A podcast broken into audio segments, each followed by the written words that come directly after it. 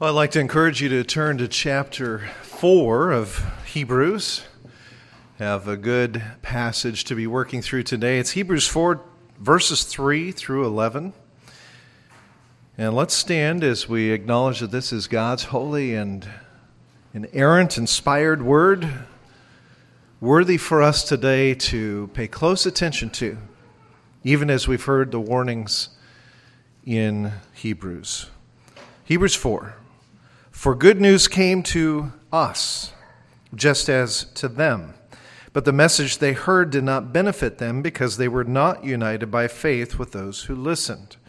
For we who have believed enter that rest, as he has said, As I swore in my wrath, they shall not enter my rest. Although his works were finished from the foundation of the world. For he has somewhere spoken of the seventh day in this way. And God rested on the seventh day from his works. And again in this passage, he said, They shall not enter my rest. Since therefore it remains for some to enter it, and those who formerly received the good news failed to enter because of disobedience, again he appoints a certain day, today, saying through David so long afterward, in the words already quoted, Today, if you hear his voice, do not harden your hearts. For if Joshua had given them rest, God would not have spoken of another day later on. So then there remains a Sabbath rest for the people of God. For whoever has entered God's rest has also rested from his works as God did from his. Let us therefore strive to enter that rest, so that no one may fail, fall by the same sort of disobedience. Let's pray. Father, as we read your word and study this morning, I pray that you would help us to hear. And may what we hear be united with faith We've heard and, and seen in past weeks the consequence of those who heard but did not listen, those who did not believe. And so I pray it would be different for us today. In Jesus' name, amen. You may be seated. Well, we heard hear the word rest mentioned several times in this passage, along with the terms seventh day and Sabbath. And every four or five years, I preach on the topic of the Sabbath, which I enjoy actually because it's so misunderstood. And when people fully understand, I think, why God commands us to keep the Sabbath, it often turns what was once a grudging obligation into a joyful celebration. But first things first, I need to show you some things first. Before we deal with some of the warnings in this passage, I want to build a foundation for a right view of the seventh day. And that term, seventh day, means the same thing as the Lord's day and the same thing as the Christian Sabbath. A right view of the seventh day begins, ironically, with a right view of the other six days of the week and our work. Now, some of us think that the seventh day, or the Lord's Day, is an oasis in the middle of a regular week. It's a moment to catch a break before we get back to the daily grind. But probably more of us, if we're honest with ourselves, think of it as sometimes an intrusion into our regular week. After all, we spend most of the week working and when we're not working, we spend a good portion of the rest of the time thinking about work, planning for it, recovering from it, bitter when we work too much, and feeling guilty when we don't work enough. And yet, many of us are consumed, even defined, by our work. And that may describe you this afternoon. And how about this? You may find that you've are frequently fantasizing about one day escaping all obligation to work. Does that ring a bell with any of you? That fantasy to be filled with plenty of privilege and money and time and health to enjoy a life free from burdens and doing whatever you want? Well, if that describes you, you're not alone because I think it describes most people but perhaps you won't be surprised by me saying that all of those perspectives that I have described in some detail so far are all not biblical. The right perspective, the one that reflects the scriptures, is the perspective that sees work as a gift and blessing from God, as an opportunity to worship. And when we went through Ecclesiastes and Proverbs this past year, we learned that work is any effort to produce a state of affairs that is more ordered and better than the way things were before. In Genesis, God is said to have worked six days and then rested. Well, what work did he do there in Genesis 2? He produced a state of affairs, the earth and the heavens, that were more ordered and better than they were before he started creating. And Genesis talks about things that God made as being formless at first and without purpose. And then over six days, God imparts that purpose. He imparts that order to them. And so when God commissions Adam and Eve and he says, Now I want you to be fruitful and multiply and take dominion over all that I've done, he is telling them to do the same. He's saying, Go out into this world that I have created and I've brought order and purpose and function to, and I want you to continue to do that. You can't create things out of nothing like I have, but you can imitate me by shaping what I have made and what I've given you. And so when we define work in that way, how can we possibly think of work as evil or something from which to escape? One of the key points that I tried to make in that study on Ecclesiastes is that we live our lives constantly in the presence of God and His Spirit indwells us. And therefore, nothing that we do is separated from God. Everything is sacred. And because everything is done in the presence of God for the glory of God and imitates God by bringing order to what He has given us, we saw that in our labor we show our appreciation for what He has made. We obey His commands, we glorify Him, we advance His honor and praise among His creatures by having right attitudes about work. And so Paul says in 1 Corinthians 10:31 whether you eat or drink or whatever you do, do it all for the glory of God. And Ecclesiastes 9 said to work with all your might. So, what if your work became worship? What if the work of your hands, whatever it was, became a sacrament of God's presence that you gave and that you received? What if Jesus himself was your boss? The one who watched over you and, and the one who honored your efforts, and whom you honored by your work. What, what a radical idea it would be that the next time we were tempted to complain about our work, that we praise God for it instead. How about the next time we opened our mouths to gossip about our coworkers or to mock the ones that we work for, that we stopped ourselves turned in the other direction and prayed for them instead. Thanks God for them and, and looked for the good and the providential in and through them. Well, what I'm saying is before we can keep a Sabbath day properly, we have to cultivate a Sabbath heart, and we cultivate a Sabbath heart in the other six days of the week. And that leads me to the first point on your uh, outlines, if you're using them, about the Sabbath or the seventh day. The Sabbath is not a one day sacred rest from six days of secular labor. The Sabbath is a one day sacred rest from your six days of sacred earthly work.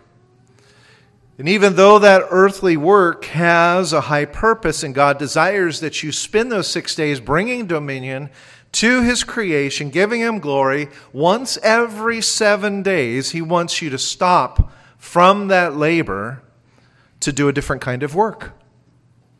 It's the kind of work described in Isaiah 58 where God says to his people, Is not this the fast? And when he's talking about the fast, he's talking about Sabbath, rest.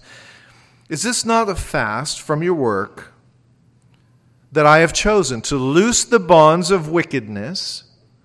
To undo the heavy burdens, to let the oppressed go free, and that you break every yoke? Is it not to share your bread with the hungry, that you bring to your house the poor who are cast out? When you see the naked, that you cover him, and not hide yourself from your own flesh?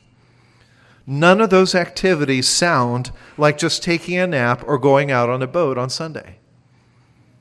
They are activities that bring about a different kind of order and dominion to the world, specifically a spiritual order, a spiritual dominion, the advancement of God's grace and salvation. And those are the types of works that Jesus was doing on the Sabbath. And it's so important that we realize that the rest of, that God offers is not a rest from meaningless work that we're trying to escape from, like I said. Far too many people think of the Sabbath as God saying, rest for a second and gather your breath, get some energy so that you can go out and do some more, right? Get some more done, then come back, go back out, come back. That's not what the Sabbath is.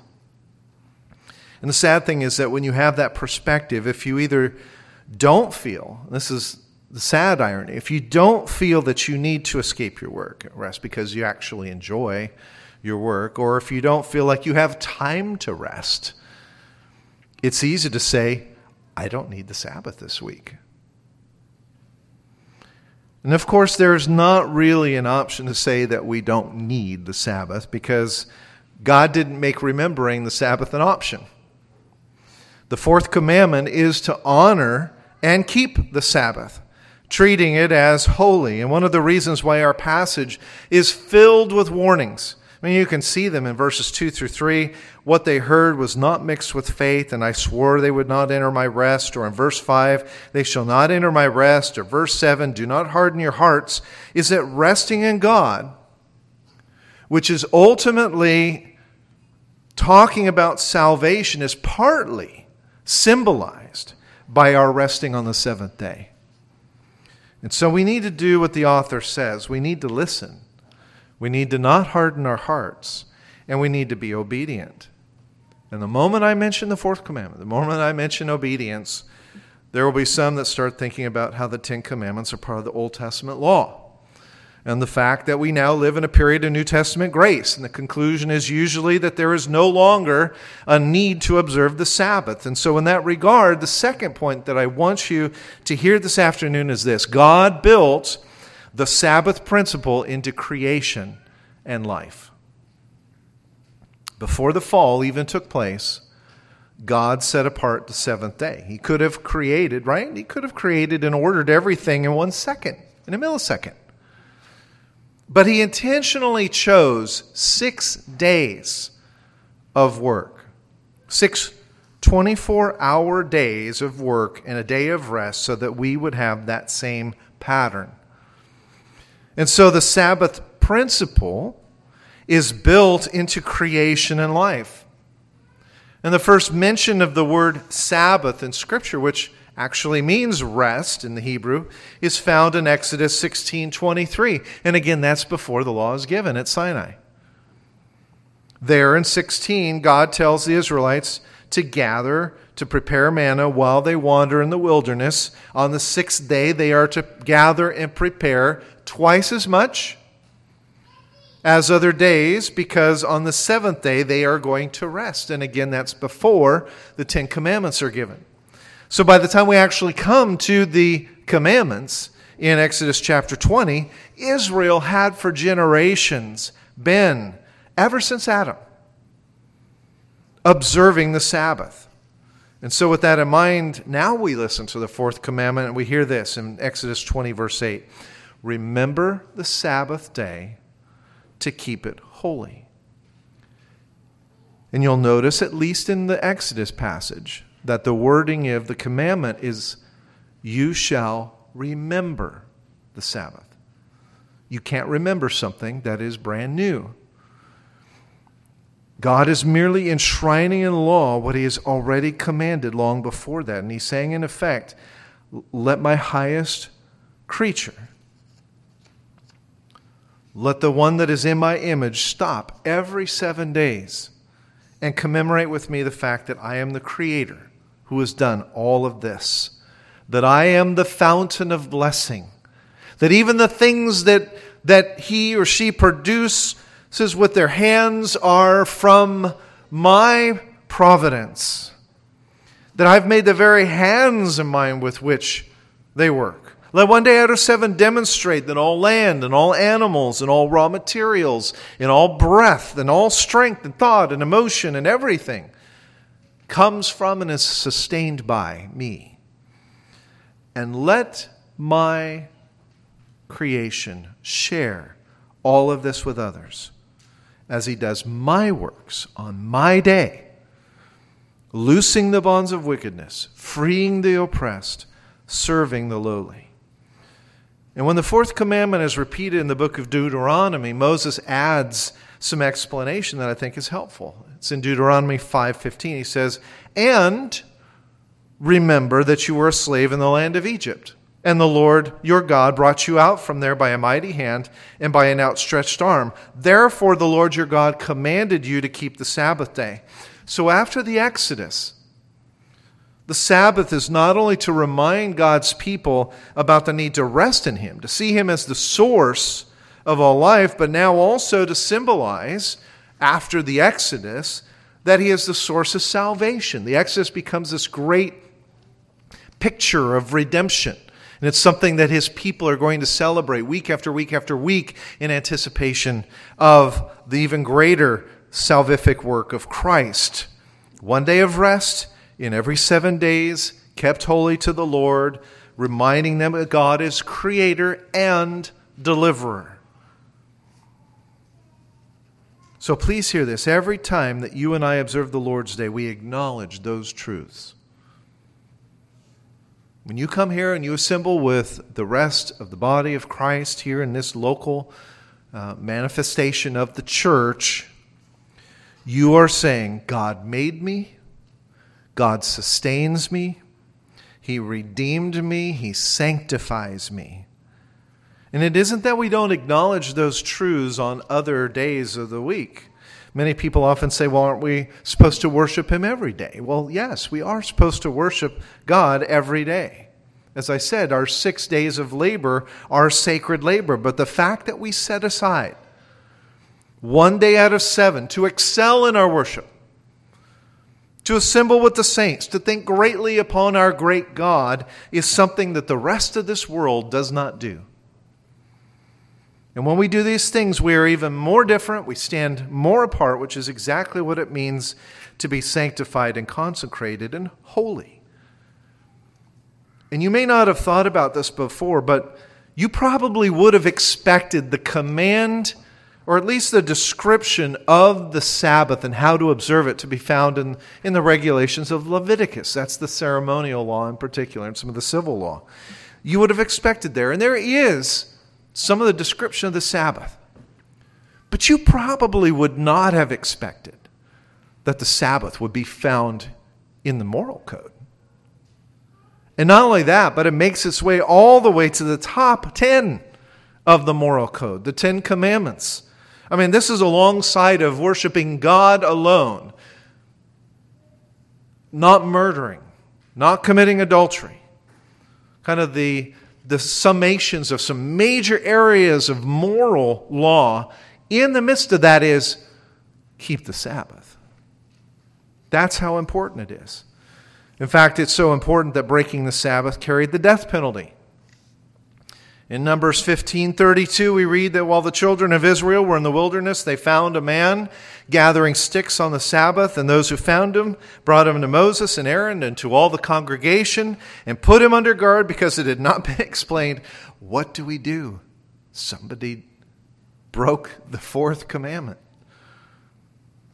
There seems to have been some grace that had been given by God to those who had violated the original model set by and for Adam. It's very likely that having been in bondage for 400 years in Egypt, that Israel had come to neglect the Sabbath, they had neglected many other things. They were, after all, slaves to Egypt. They had to work every day. But God was long suffering, and it was still a violation. But earlier they were not put to death, but now we've got the law. So in Numbers 15, Moses is wondering, what do we do with this man gathering sticks? Now, perhaps Moses wondered if God would still be lenient despite the fourth commandment. But God wasn't. The rest of the Numbers 15 passage reads Then the Lord said to Moses, The man must surely be put to death. All the congregation shall stone him with stones outside the camp. So, as the Lord commanded Moses, all the congregation brought him outside the camp and stoned him with stones, and he died. Is there a lesson to be learned in that? Maybe this. The last few generations of believers have fallen into bondage under American secular culture, as well as mainstream evangelicalism, which together no longer honor the Sabbath. At least the Sabbath principle. And is there room for grace and patience, long suffering? Probably initially for believers to be instructed in these principles of God's law and of His Word as we kind of recover and restore back to the church some of the important principles of God's Word, especially a respect for the Old Testament, not just as moral lessons and stories, but as something that actually is important still today and relevant. But we've been, we have been instructed in God's Word. We have the example of the Exodus. We have been hearing the warnings in the book of Hebrews to think through the examples there. And Numbers 15 reminds us that God takes seriously the violation of the seventh day. Now, God did not say, when you remember to do so, I want you to rest on Sunday. I want you to go to church. And then, if you remember to think of me during the commercials of the football game, or when you pray at the dinner table after you've completed your Christmas shopping and finished building the fence out back, then all is well and good. No, God gave his people a command. And that was to be punished by death, just like the three commandments that preceded. In Hebrews 4, he reminds us over and over again the consequences of disobedience. And so, what, what we need to learn from this is that this is serious stuff. We need to be, we need to be sober minded as we read through this. And so, my third point is this remembering the Sabbath is not optional. Rather, remembering the Sabbath is a reflection of our obedience and our desire to honor God. Now, one of my favorite stories with regard to the Sabbath is during the time of Nehemiah like Moses dealing with the Israelites after Egypt, Nehemiah dealt with the Israelites after Babylon. And during the time of the exile, it had become common practice for merchants to come to Jerusalem, set up shop on the Sabbath, and sell their goods. And, and Nehemiah wants to recover, he wants to restore what I was talking about a moment ago. He, and so he's contending with some stubborn vendors. They keep coming on the Sabbath. And they camp outside the gate, even though he shuts it. But Nehemiah says, keep the gates shut. Because the people are tempted, well, but wait, they're all, they're all came. He says, keep the gates shut. They'll go away. And after a few times, they go away. And it's a good example for us because the church is partially to blame with the situation that we're on right now. We have opened the gates fully on Sundays uh, in America. We once had blue, what were called blue laws that prohibited commerce on Sundays as late as the 1950s, but now they are no more, and I believe the church is partially to blame for that. But by the time of Christ, the Sabbath had become obscured by a multitude of restrictions. Not surprised. Sabbath observance had become formal, more a matter of external regulation than worship, which is just as bad a situation as not observing it at all. And with all the man made restrictions imposed upon the Sabbath, it was inevitable that Jesus would come into conflict with the leaders of Jerusalem. And on one occasion, he tells the scribes, The Sabbath was made for man, guys, not man for the Sabbath. And when he tells the, the scribes that, the Pharisees that, he's explaining, and this is the fourth point, that the Sabbath is to be an instrument that facilitates worship. It's not some kind of monolithic regulation that is like this box that we are constricted by. And, oh, can't believe it's the Sabbath again. That's not what that was at all. The Sabbath was made for man to facilitate worship. So if all you do when you come, for example, uh, to the Sabbath is look at as an obligation, you've missed that. If all you do, similarly, when you come to the Lord's table, is say, Well, I ate some bread and, and drank some wine or juice today, you're missing the point. Why? Because the bread and the wine point beyond themselves to God's word and promise. Similarly, we can't just say, Well, I observed the Lord's day today as the Lord commanded, because then we'll miss the point we need to, we should desire to observe this seventh day because God knows when we do that, when we are driven to contemplate our great Creator and our great Deliverer and rest from our labors, that we are not only refreshed, but our focus is set right again. The Sabbath is for our good. When we think about Jesus' interaction with the Pharisees, not once did he say, You know what? You guys have it wrong. You have it wrong. The Sabbath was meant to be a foreshadowing of the rest of God. Now that I'm here, my disciples don't have to observe the Sabbath. I've come. It's all been consummated and fulfilled in me. No, Jesus says instead the Sabbath was made for man, meaning the Sabbath still exists, but it's being abused. It's become chained by legalism. And it was time to correct people's attitudes. How does Paul approach the seventh day?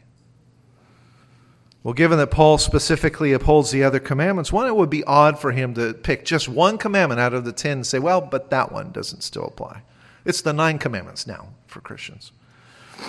And then some people point to Colossians 2:16 which reads, "Let no one judge you in food or in drink or regarding a festival or a new moon or sabbaths, which are a shadow of things to come, but the substances of Christ."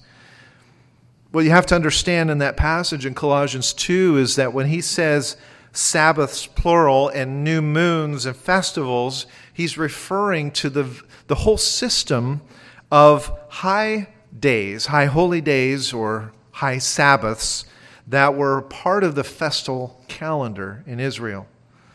They're all outlined in Leviticus, seven feast days. There were high Sabbaths that occurred during three of those festivals Passover, Pentecost, and the Feast of Tabernacles. There were even Sabbath, Sabbath years. And this festal calendar was meant to foreshadow Christ. And at the feasts, on every new moon, and on seven special Sabbaths during the year, the Israelites performed sacrifices. Well, when Christ came, that sacrificial system was abolished. That is true. They were no longer needed because they were part of the ceremonial system that was nailed to the cross with Christ but the question we have to ask ourselves is why would God abolish the seventh day principle itself, which preceded the law? It's not part of either the moral, ceremonial, civil aspects of the law because it was before all of that that preceded the law and the sacrificial system. The seventh day rest was in place in Eden before the fall, even. Think about that. Before the fall, God rests from his labor as a model and pattern for his people. Now, keep that in mind as we look again at our passage in Hebrews 4. And as I reread the passage this time, every time I read the word rest, I'm going to say the Greek word that is translated rest, katapao. And see if you note an important distinction. Therefore, since a promise remains of entering his katapao. Let us fear lest any of you seem to have come short of it. For indeed the gospel was preached to us as well as to them, but the word which they heard did not profit them, not being mixed with faith in those who heard it. For we who have believed do enter that katapao. As he has said, so I swore in my wrath, they shall not enter my katapao even though the works were finished from the foundation of the world. For he has spoken in a certain place of the seventh day in this way, and God katapao on the seventh day from all his works, and again in this place, they shall not enter my katapao. So far, every time we've heard the word rest, it's been katapao. But keep listening. Since therefore it remains that some must enter it, And those to whom it was preached did not enter because of disobedience. Again, he designates a certain day, saying in David, Today, after such a long time as it has been said, Today, if you will hear his voice, do not harden your hearts. For if Joshua had given them katapao, then he would not have afterwards spoken of another day. Therefore, there remains a sabbatismos for the people of God, for he has entered his katapao and cease from his works as God did from his. And what you do, especially as you hear the Greek and you read the Greek, and you hear rest, rest, katapau, katapau, katapau, katapau, over and over again, sabbatismos, in that one moment in verse 9. Why? In the middle of all of those other times, the sabbatismos is used only once. In fact, it's only used one time in the entire book as Dave pointed out earlier. Even more interesting, the word sabbatismos is a specific word. It only refers to keeping the Sabbath. If all the author wanted to say is that the Christian Sabbath is an eternal rest in God, and that the Christian in the New Testament period is no longer required to set aside one day in seven he could have used katapauo without any confusion. But if we were reading this in Greek, verse 9 jumps out at us. Here we are reading rest, rest, rest, rest, rest, rest, Sabbath. Why? Because the author is telling us that there remains for the Christian a Sabbath rest, a Sabbath keeping a need still to set aside one day in seven. And then we look at the final verse because he, Christ, who has entered his rest, has himself ceased from his works, even as God did from his. And what, you what you notice is that the, the author's argument is that Christ, who is our example, has ceased from his works as God did back in Genesis 2. Okay? Same Sabbath principle, ceasing from his works and he is not Joshua. Verse 8 tells us that the read, tells the readers that the Israelites were given a rest from war. But that was just the physical war in Canaan. Joshua could not give the people an eternal rest. And so he tells the people, Joshua does, to keep anticipating a future day and a better rest, a rest that is symbolized by keeping the Sabbath. And the author says that that day came in Christ. That Christ rested from his works. But it sounds, like I said, just like that earlier reference to God resting from his works on the seventh day. And that was the original reason for why God set apart a Sabbath day principle in the first place. So, what the author here is doing in chapter 4 is he's actually, I think, removing any confusion whatsoever that we are still to keep a seventh day or a Sabbath rest. The Christian today understands even more about why we set aside a seventh day. Not only has God created us, redeemed us and sanctified, but Christ has recreated us, redeemed us, and sanctified us. And so, what Hebrews does for us is remind us of the more profound reasons why God commanded the Israelites to observe the seventh day in the first place. These were purposes that were, went beyond just mere practical reasons. The Sabbath observance in Israel was this symbol, it was this foreshadowing of the type of eternal rest, yes, to be had in Christ, and has been partially realized now, but is yet to come. We are still like those who were in the wilderness. We're still in as pilgrims in this land, waiting to enter that future rest. God has rested from his six days of creation. Christ has rested from his work of salvation, but we are still working towards that eternal rest. And so there is still, verse 9, a Sabbath rest for the people of God. If the Israelite had cause to set aside one day and still look forward to an eternal rest, how much more do we? They celebrated and remembered, as, as Deuteronomy said, the redemption from Egypt. But we celebrate and look back at the redemption in Christ. Inevitably, a topic like this usually leads to even more questions, especially when we get to this point. The most popular being, well, okay, what am I not supposed to do? what am I not supposed to do on the Lord's Day? If I'm going to be celebrating, I need to know what I shouldn't be doing, especially because that Numbers passage is kind of scary. Well, our difficulty is that the enemy has done his best to make dishonoring the Lord's Day a temptation for us, hasn't he? He's put the best things, it seems, all of a sudden on Sundays. He's put the, the best sporting events on Sundays. He puts, you know, Sunday buffets at every corner, Sunday sales.